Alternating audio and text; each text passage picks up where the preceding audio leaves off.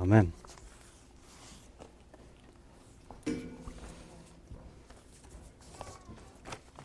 Well, thank you, Darren, for reading it. The, the, this uh, wonderful passage from Luke for us. So just as an introduction, we're carrying on through our, our series in Luke. And here, it's a bit of a... It stops from where we've been talking before a little bit, I would think, about the money worries and the, and the lost and everything like this. And it comes into a concentrated series of teachings from Jesus to his disciples. And uh, as we realise, he's getting closer and closer to Jerusalem and his ultimate death on the cross. So these teachings are getting more specified, more specific, and they come in in three blocks here, as you can see if you've got the N I V, sin, faith, duty. But I think in this passage we're also going to see Jesus as prophet, priest, and king, or fulfilling the ultimate prophet, priest, and king. So first of all, I'd just like to read the very start of Hebrews. Who wouldn't want to read that? Long ago, at many times and in many ways, God spoke to our fathers by the prophets. But in these last days, he has spoken to us by his Son, whom he appointed the heir of all things, and through whom he also created the world. And it's true, Jesus does fulfill the ultimate prophet, I suppose he comes in as being. And a way we can tell that, perhaps, is when the prophets of old spoke, they would speak, and before or after, they would say, "Thus says the Lord." This is what the Lord has to say.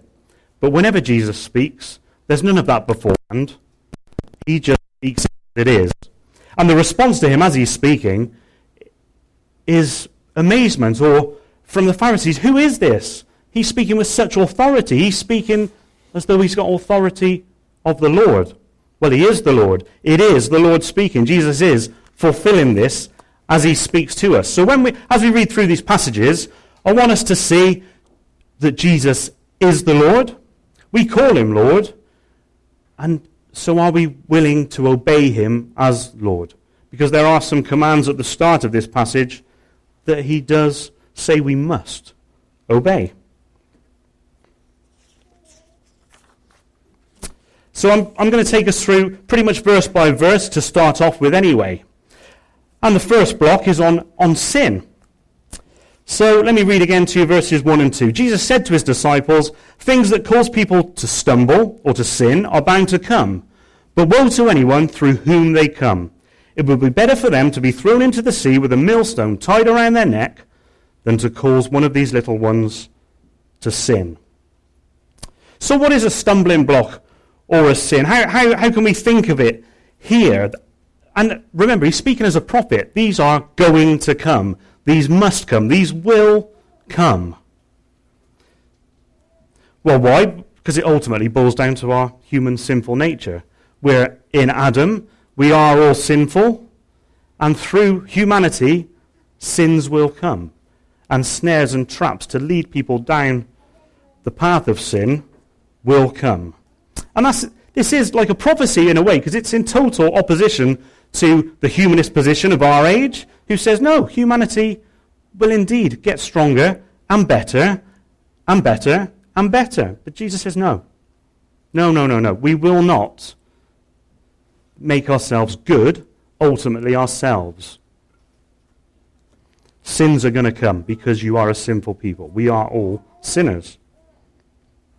And now there is a story that's, that's told about uh, an old man on his deathbed who was visited by by a preacher or by a, a reverend of his, and he was really worried, really worried on his deathbed. And uh, the preacher or the, the reverend came to him and said, well, what's, what's the matter? Why are you so upset? You're going to meet your maker. And he said, well, when I was a young boy, I lived on a crossroads. And what I did, there was a signpost here pointing to different places, and during the night, I switched the crossroads around. And I'm just so worried and so upset about how many people I sent down the wrong path, the wrong way. And it's true, and this is what sin, or the stumbling blocks that Jesus is talking to here, that's what people, that's what's happening. And he's talking to us here as well. He's talking to his disciples. Are we putting down stumbling blocks, turning that pathway, sending people down the wrong way by allowing sin.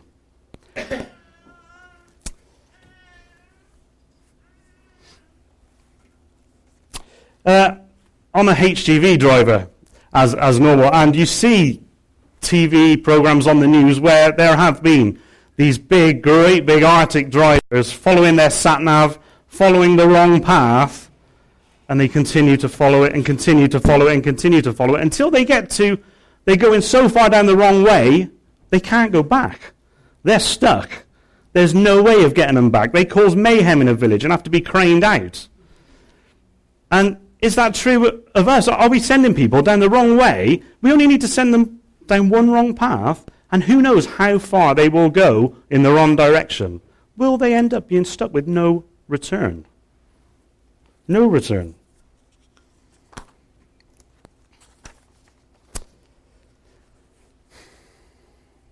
Listen to the second part of verse one again. But woe, Jesus says, to anyone through whom they come. Now, whenever Jesus uses woe as a word, it's a very, very, very strong word that Jesus uses it. When he uses it, he uses it when he's talking about unrepentant towns in Matthew. And he, he says, woe to you, Chorazin, woe to you, Bethsaida, woe to you, Capernaum. Where are those cities, or where are those towns now?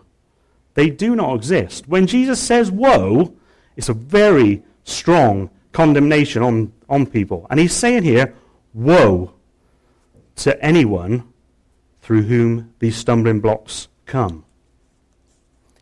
In fact, it would be better for them to be thrown into the sea with a millstone tied around their neck than to cause one of these little ones lower in faith to ourselves, lesser in spiritual maturity, to stumble.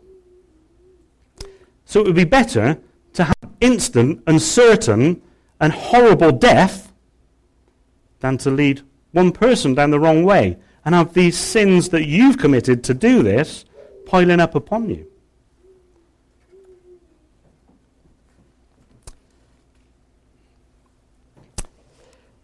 And we can think of it in this way. It would be lovely to think, when Jesus says, woe to anyone through whom they, whom they come, when you think of Hitler, Stalin, Pol Pot, pornographers, the leaders of ISIS who bring in innocent, it's great, and we can stand with Jesus and we can say, yes, woe to those people, woe to those people who have caused these little ones to stumble and bring them and point them in the wrong direction. But look at the beginning of verse one. Jesus said to his disciples. Jesus is, is speaking as well to us, to his followers, with this. And we can see that as we begin, as we jump into verse three. So watch yourselves. So watch yourselves, or pay attention to yourselves, it says in the E S V version. I mean, stay alert, be on guard at all times.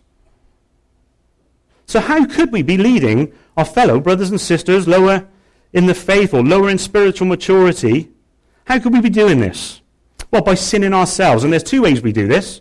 There's sins of commission, sins that we do, or sins of omission, things that we don't do, that we're not doing.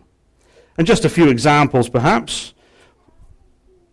As we heard earlier on in Luke, are we living materialistic lives and not using that well to build up God, to live out God's social, the way God's kingdom would work out socially? Are we saying things we shouldn't in amongst a crowd? Are we doing things we shouldn't in amongst a crowd that other people are seeing and thinking, well, if it's all right for him, he's a committed Christian, it's all right for me? Or the sins of omission, like I said, sins that, things that we're not doing. Are we not saying things and therefore condoning actions? Are we seeing somebody else sinning and not saying something? Are we not doing things to actively prevent people from sinning? Thinking of, are we not putting filters on our children's internet? Are we allowing our children to watch films that when they're ten years old, yeah, that's okay, you watch at twelve. When they're twelve, yeah, you watch at fifteen, no problem. Are there things we could be doing to prevent this? Or are we not doing things that we could be doing? And Jesus here, in verses three and four, he gives us a plan to follow to stop this. To stop this happening in our lives. And it's rebuke. If your brother or sister sins against you, rebuke them. And if they repent, forgive them. Even if they sin against you seven times in a day and seven times come back to you saying, I repent, you must forgive them. There's no out there. You must forgive them, or it says you will forgive them. Now, this is pretty straightforward, obviously. Now, we think we may think we get a, we've got a bit of a get-out clause here, because it says, if your brothers or sisters sin against you. But who are we? Who are we? We are the body of Christ. If a brother or sister sins, they are sinning against the body of Christ. They are sinning against us. There's no get-out clause here. If you see a brother or sister sinning, we are to rebuke them.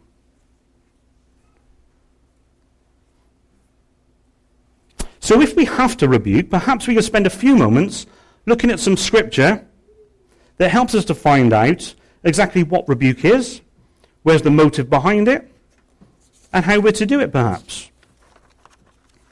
So in Second Timothy three sixteen, I'm reading the New Living Translation here, all scripture is inspired by God and is useful to teach us what is true and to make us realize what is wrong in our lives. It corrects us when we're wrong and teaches us to do what is right. So as we rebuke people, we don't rebuke people because they're perhaps doing wrong in our in our sight. We go to Scripture. Are they doing wrong in God's sight? Are they sinning against God?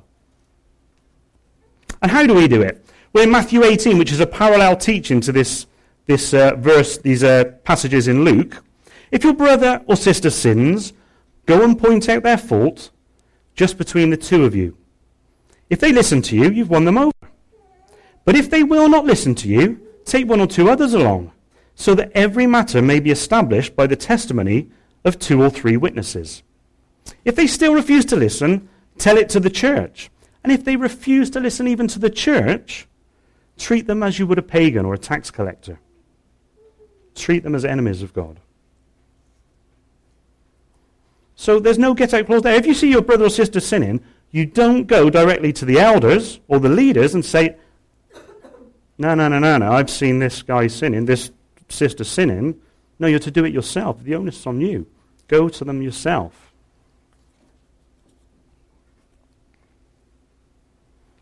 In Revelation three nineteen, we see the motive behind it. When Jesus is rebuking the church of Laodicea, he says, "Those whom I love, I rebuke and discipline. So be earnest and repent." It's through love we need to do this. Through love. He doesn't want anybody lost. We're to rebuke to bring them back to God. Through love. We want them back.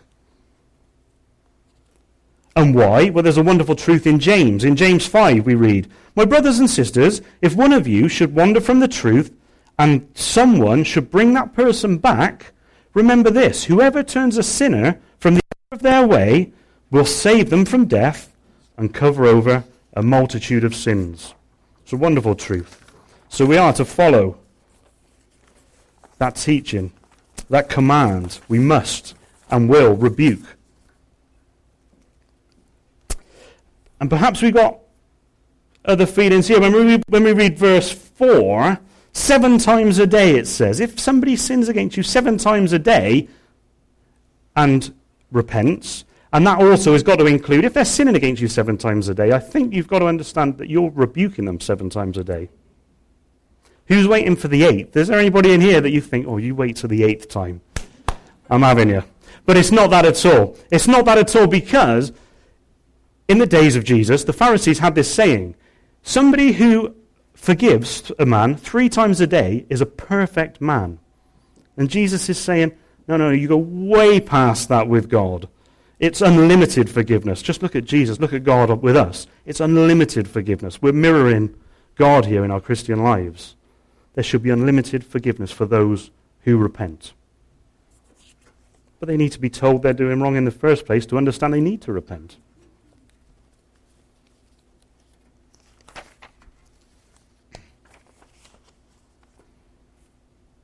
There's just one other small thing here, perhaps it's small. If we don't follow this command of rebuking and forgiveness, we cannot even pray the Lord's Prayer. Forgive us our sins as we forgive those who trespass against us. We cannot even say the Lord's Prayer, pray how Jesus taught us to do if we're not following this command.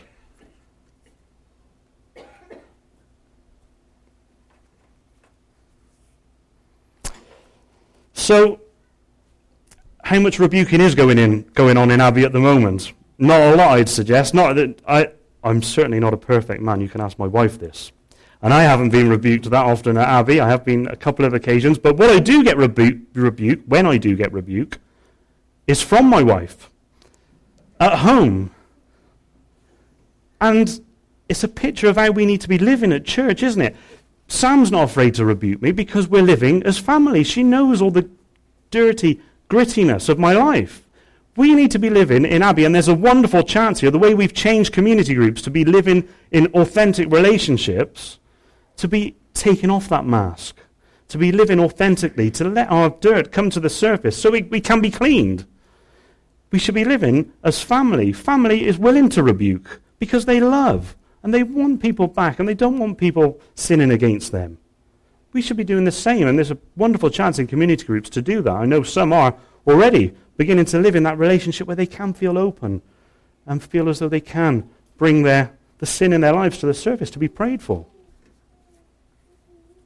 Because what happens if we keep it to ourselves?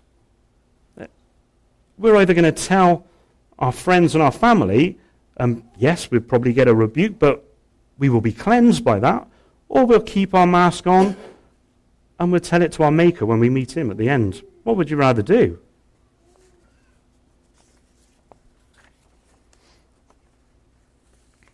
And Jesus, of course, as we said, he's not commanding these sins as a great dictator, but as a lover of our souls. He wants us saved. He loves us. He wants us back in relationship with himself. So what do the disciples say when they hear this command? It's pretty difficult. Lord, increase our faith. I think the commentaries can say it to carry, it to carry on from this.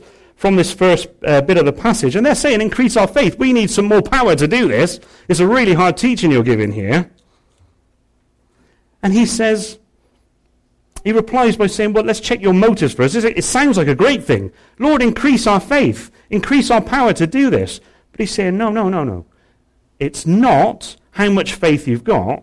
It's who you've got faith in that matters. If you've got faith as small as a mustard seed in the creator of the universe, then it's not going to be so hard for you to say, mulberry bush, uproot and go in the sea, because it's the creator of the universe who is doing this. It's not you by your power, or give me some more power so I can do that. You're coming to the creator to ask these things.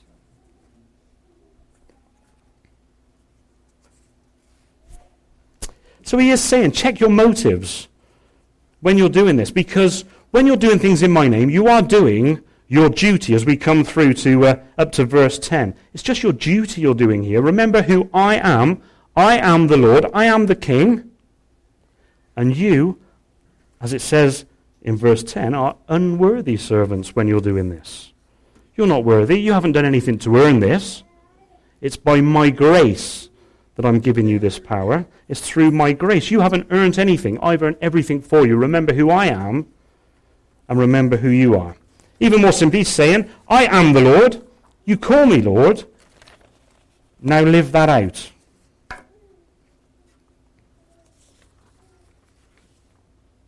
So I think we can have a, a small checklist here. Are we serving with the right motives? Do we serve in the church? Because this is, well, this is called a service, by the way, so we should be here to serve. Are we serving to get thanked? Do we get a bit miffed if we don't get thanked when we're serving in many different ways, when we're setting up the chairs, when we're doing the sound, when we're serving in the kitchen? Or do we do it to glorify and honor our wonderful Savior, Lord and King? Is that our motive? Which begs the question, when we are serving, should other people in the congregation be thanking us for, for serving? There is a way to get over this, I think.